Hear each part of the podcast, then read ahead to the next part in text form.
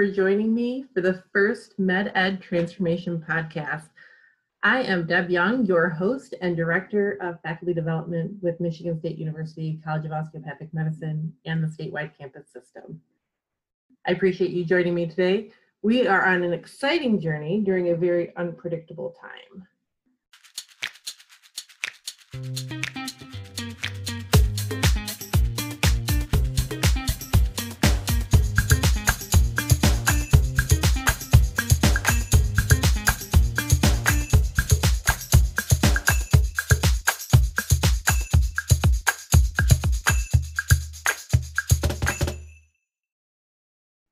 I'm taking this new approach for offering faculty development, and it's going to be similar to what we did with the COVID webinars a few months back, um, more discussion based, some question and answer. Those seem to be really well received, and I was given some really good feedback to do faculty development topics in the same format. As I reflected on doing this, it dawned on me that we spend a lot of time thinking and planning with a lot less time in action. And over the last year, I have continued with many of the faculty development programs using the only format we really know and, and use most often, and that's like the presentation-based um, format. So we're taking a leap into a new way of delivering faculty development. Thinking of, of an analogy my husband uses all the time, I applied it to our presentations, the way we deliver curriculum, or really anything we do. If you only ever did something one way, you know no other way of doing it. So how would you know if there was a better way?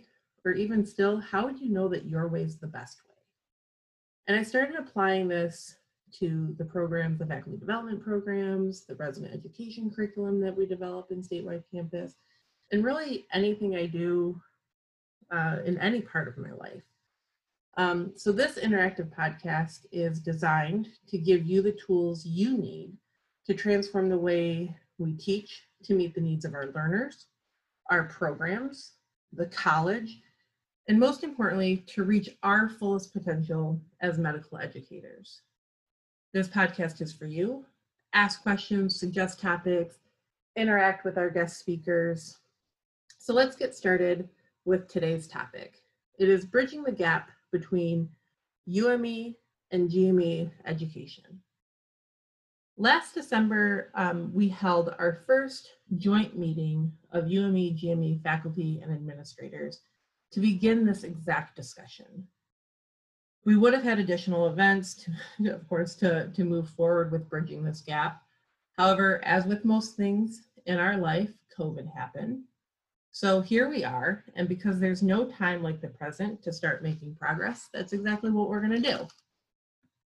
But when we talk about progress, I want to be clear that it's progress, not perfection.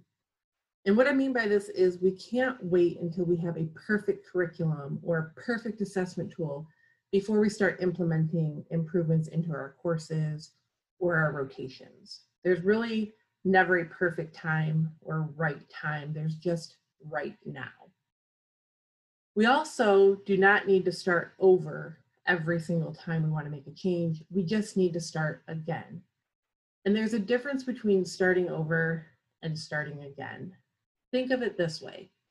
If you're running a 5K race and one mile into the race, you fall, you don't return to the starting line to start the race over. You just stand up and you start again from where you are. There are going to be bumps in the road. We're going to stumble and sometimes fall. Just keep getting up and start again.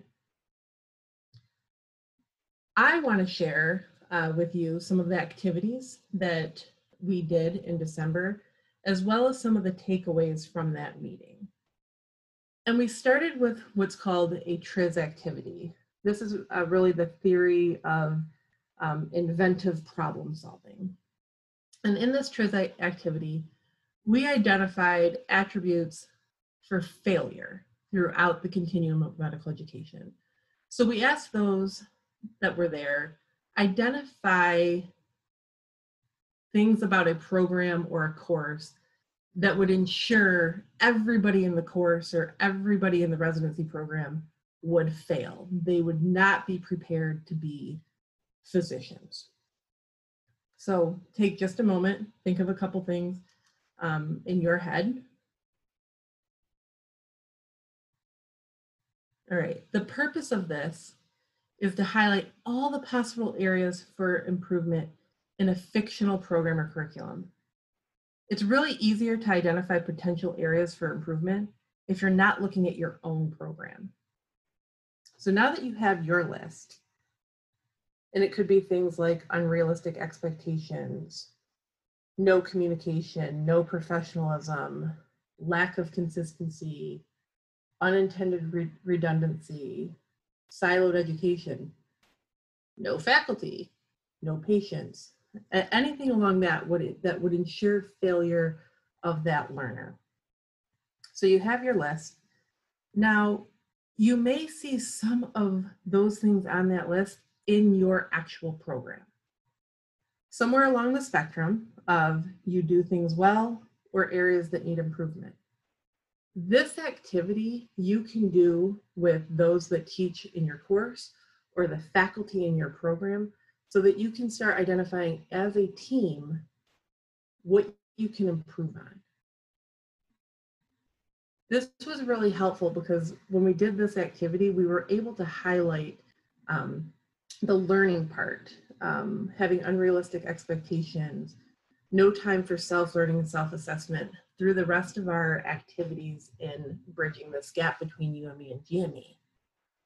One of the next questions that I asked was identify the barriers of communication between faculty across the continuum of medical education.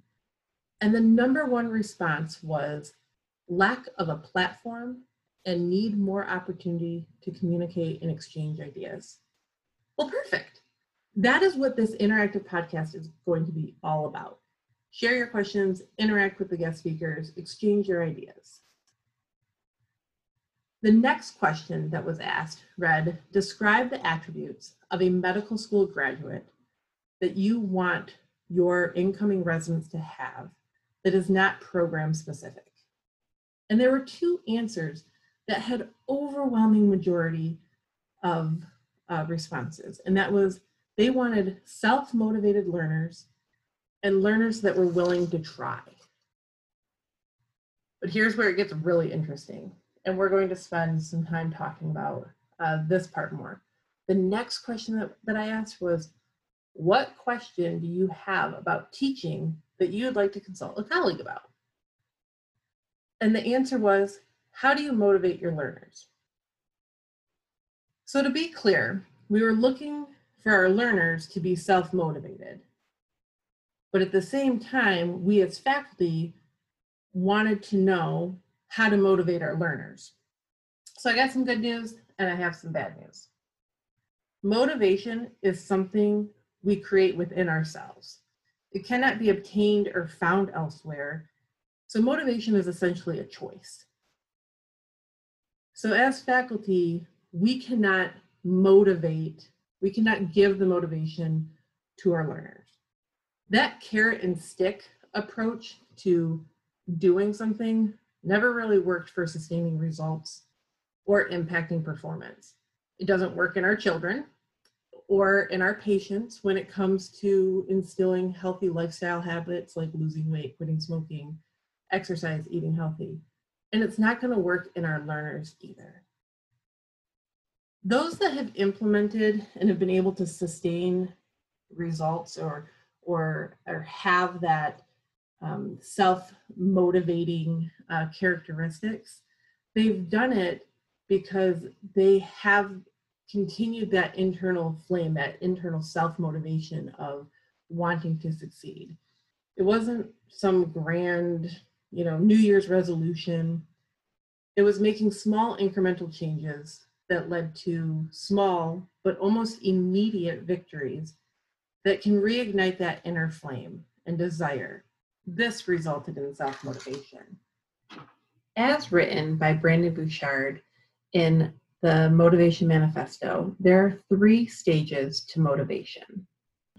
having a spark, ambition and desire, something that sustains it, which means we have to give our attention to it. And with the spark and um, and attention, we can amplify and we can be self-motivated. It's always fun and exciting when we start something new. There is excitement and desire when we first started medical school or a residency or in a new position, becoming a faculty member. But something happens to many of our learners and even us as faculty.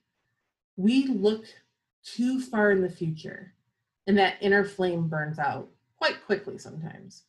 Students can't see the end of the four-year tunnel and residents the end of their residency curriculum, yet they spend so much time in the future of what's next? What does next semester look like? What does next year look like? You know, what does three years from now look like? What do my clinicals look like? What does rotations look like? What does residency look like? Or they spend too much time in the past focusing on what went wrong last time rather than what can I do right now to impact my education? What's the next best choice to make progress and do that thing? We have a tendency to move towards things that bring us pleasure and instant gratification and away from things that bring us pain. Sometimes studying brings us pain and we don't want to do it. Um, however, we need to think of what is it that I want and what is the next best choice that will bring me closer to what I want. We don't need to tackle everything at once. We can identify the small changes and make that change consistency, consistently. So now that we talked about what that self-motivation looks like, let's talk about our role as faculty in regards to motivating our learners. Because again, that was the number one question that the faculty uh, had of what can I do to motivate my learner? Well, by now you should see that we can't externally motivate them. What we can do is coach them. We can help them self-identify what will ignite their internal flame. Taking some pointers from Helping People Change Through Coaching with Compassion by Richard Boyatzis, Melvin Smith, and Elaine Van Oosten. They stated, a great coach is someone who inspired us through conversation that sparks deep reflection in ourselves that lead us to take action to shape our own future. Take a moment here and think about who inspired you over the years. What did they say? How did they act? How did they make you feel when you reflect on that? I know that I can identify individuals from as early as elementary that have coached me and inspired me to go for my dreams and ignited that internal flame. But by coaching, not telling me what to, telling me or, or um, instructing me on what to do. And so our role as faculty has really transformed over the years yes, we are still the deliverer of information. How we deliver the information has definitely transitioned from being more of that lecturer to a facilitator. The other hat that we wear as faculty has also transformed from being that mentor, do as I instruct and you will succeed mentality, to coaching, meaning we encourage and support our learners in the pursuit of their dreams. Some tips on how to start coaching. I always like using the six R's, which is recognize, remind, reframe, reflect, rewrite, and repeat. So recognize, we need to guide our learners to recognize their all or nothing thought. Ask your learner to pay attention to the words they use. Ask them, well, how often do you say never and always? Get them to realize that they are setting themselves up for impossible standards. If they set themselves up for that, they're setting themselves up for failure because they can't live up to the always and never. Guide them, coach them to choose other language Remind them to think about the big picture, their big picture, their goals. Remind them that the choices they make are not categorized as good or bad, they're just the choices they made. If they didn't, in their mind, make the best choice, then guide them to understand that they can make their next choice a good one that will lead them down the path to where they want to go. Reframing their thoughts by focusing on building the habit first. The goal is to build a physician and lifelong learner. That's sustainable. That means practicing habits and skills over and over again. It requires time. They're not going to be perfect the very first time they do it. Progress, not perfection. Each time they do it, they will get better at it. It's not a race. Reflect. Self reflection is really important. If they have insight into their performance, their professionalism, their behaviors, um, they will grow as a, as a physician. Ask them to consider um, how much they've learned and the skills they have acquired over the year. One good question to ask is where were you a year ago compared to where you are now in XYZ skill? And have them reflect. It can't always be about us as faculty telling them that they have grown or that they have um, acquired the skill or that they're good at the skill. They need to self reflect and identify that. And then rewrite their story. A lot of how we perceive we're doing as a as a person, as a physician, as a faculty person, often has to do with our mindset. So if you tell a negative story, it's probably going to be more negative. So rewrite the script in their mind instead of saying, um, you know, I'm a terrible faculty person, or I'm a terrible physician, or I'm a terrible resident, or a terrible student. They need to tell themselves a different story. And we can guide them and coach them in that way, asking them, well, what went well? What have you done well? And, and get them to start pulling out the positives and showing them that they, they uh, have come a long way. And then repeating the process. As a coach, um, it's not a one and done interaction. It's coaching them all along the way. We see it a lot more in residency programs where the faculty there can can coach the learners a lot more because they're with them for a few years versus in a course we won't we may only have them there for a semester so um, i know today's uh, presentation was a little bit shorter, just kind of introducing um, the podcast uh, concept. Um, in the future, we will have guest speakers on on with us. I do see that we have a couple attendees um, on the call, and if you do have a question, I invite you to put it into um, the Q and A uh, area. If there's topics that you want uh, to talk on, or any experience that you've had with coaching or um, um, helping residents or learners reignite their their inner flame i encourage you to to share your story with us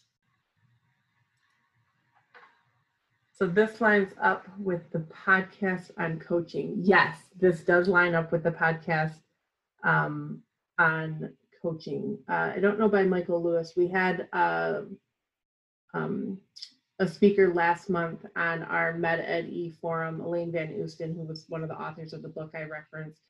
She uh, talked to us about um, coaching with compassion. Uh, she touched a little bit on the, the motivation piece and in an afterthought with her, uh, in the conversation I had with her after that e-forum, we talked a lot about this concept of motivation and how you know that carrot and stick model uh, doesn't work and we shared a couple funny stories both professionally and personally on that the carrot and stick model. Um, and it really uh, enlightened me to to think about um, what we're doing with it with our learners and then reflecting on our um, meeting in December that I had with 40 UME and GME faculty, seeing that we're looking for self-motivators, but then our number one question was how do we motivate them? And so it was really contradicting each other.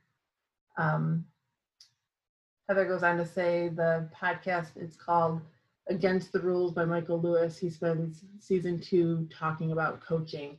I will definitely look into that. Um, I am a big fan of coaching. The AMA has put out a lot of um, coaching in medicine. They have a handbook of how to be how to be a coach, and then they also have a handbook for our learners on how to be a coachee, what their role is as somebody that is being coached by a faculty person. And I find those um, to be great in terms of focusing on the medical education um, aspects. Thanks, Heather, for that.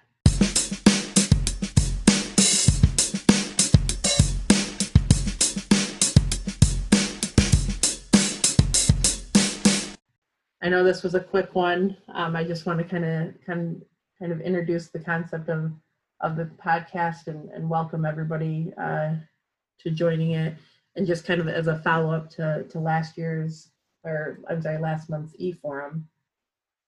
So if there's no other comments or questions, um, next month, September 2nd, we are going to be talking with Lynn Sinclair on facilitating in clinical settings. And she's going to give some very specific tips and tools that can be used almost immediately without making big changes to your curriculum. It's actually going to not really require any change to your curriculum, just tips and tools that you can use starting immediately with what you have in front of you. So I'm really excited to have her back on with us. I hope you'll join us uh, next month, September 2nd at noon on Facilitating in Clinical Settings with Lynn Sinclair. Thanks so much.